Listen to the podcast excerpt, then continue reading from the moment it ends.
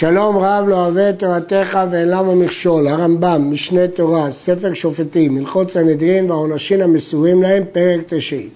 סנהדרי שפתחו כולם בדיני נפשות תחילה ואמרו כולם חייב, הרי זה פטור, עד שיהיו שם מקצת מזכים שיפחו בזכותו וירבו המחייבים ואחר כך יהרג.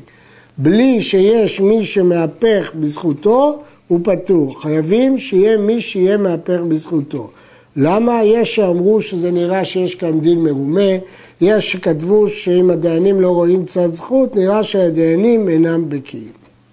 סנהדרי קטנה שנחלקו בדיני נפשות, סנהדרי קטנה כלומר של 23, שיכולים לדון דיני נפשות ונחלקו. 12 אומרים זכאי ו-11 אומרים חייב, הרי זה זכאי, אחרי רבים להטות. 12 אומרים חייב ו-11 אומרים זכאי, אי אפשר להמית על פי אחד.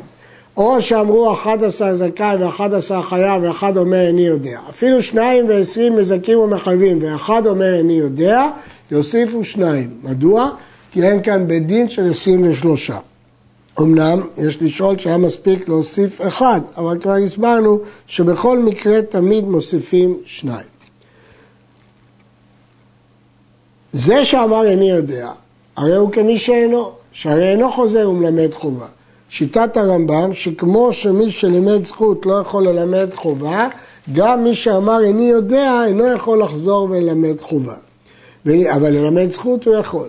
נמצאו אחר התוספת ארבעה ועשרים חוץ מזה המסתפק. אמרו 12 זכאי ו-12 חייב, הרי זה זכאי. 11 אומרים זכאי ו-13 אומרים חייב. אף על פי שאחד מן הראשונים אמר איני יודע, הרי זה חייב, שהרי מחייבים רבו בשניים. אם כן, אה, השאלה הנשאלת כאן היא במקרה הבא, אמרו 12 זכאי ו-12 חייב, ואחד אומר איני יודע, מוסיפים שניים אחרים. השאלה הנשאלת היא האם כש-12 מזכים או 12 מחייבים ואחד אומר אני יודע מוסיפים או שמזכים אותו.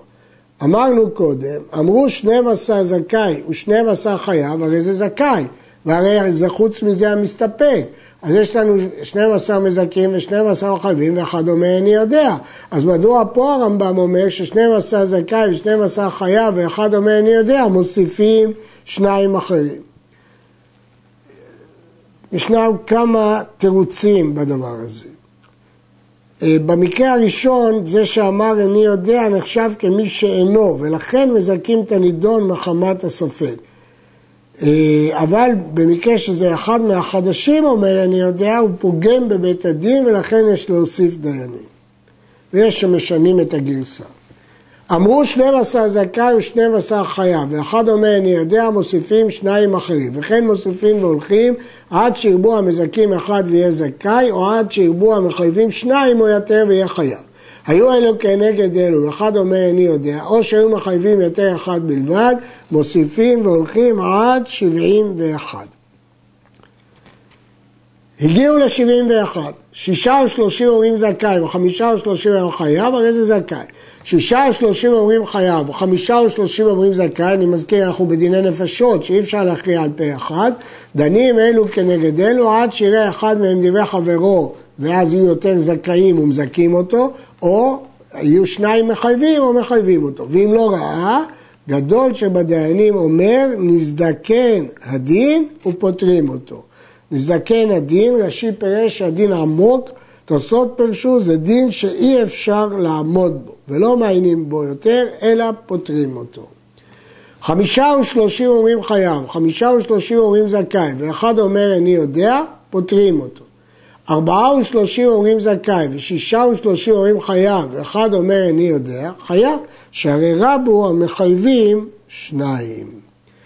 אז פה כתוב שאם חמישה ושלושים אומרים חייב, חמישה ושלושים זכאי, ואחד אומר איני יודע, פותרים אותו. פה לא כתוב דנים אלו כנגד אלו, אלא פותרים אותו. בדין הגדול שבא עליהם מחלוקת, בין בדיני נפשות, בין בדיני ממונות, בין בדין מדיני תורה, אין מוסיפים עליהם, אלא דנים אלו כנגד אלו והולכים אחר הרוב שלהם.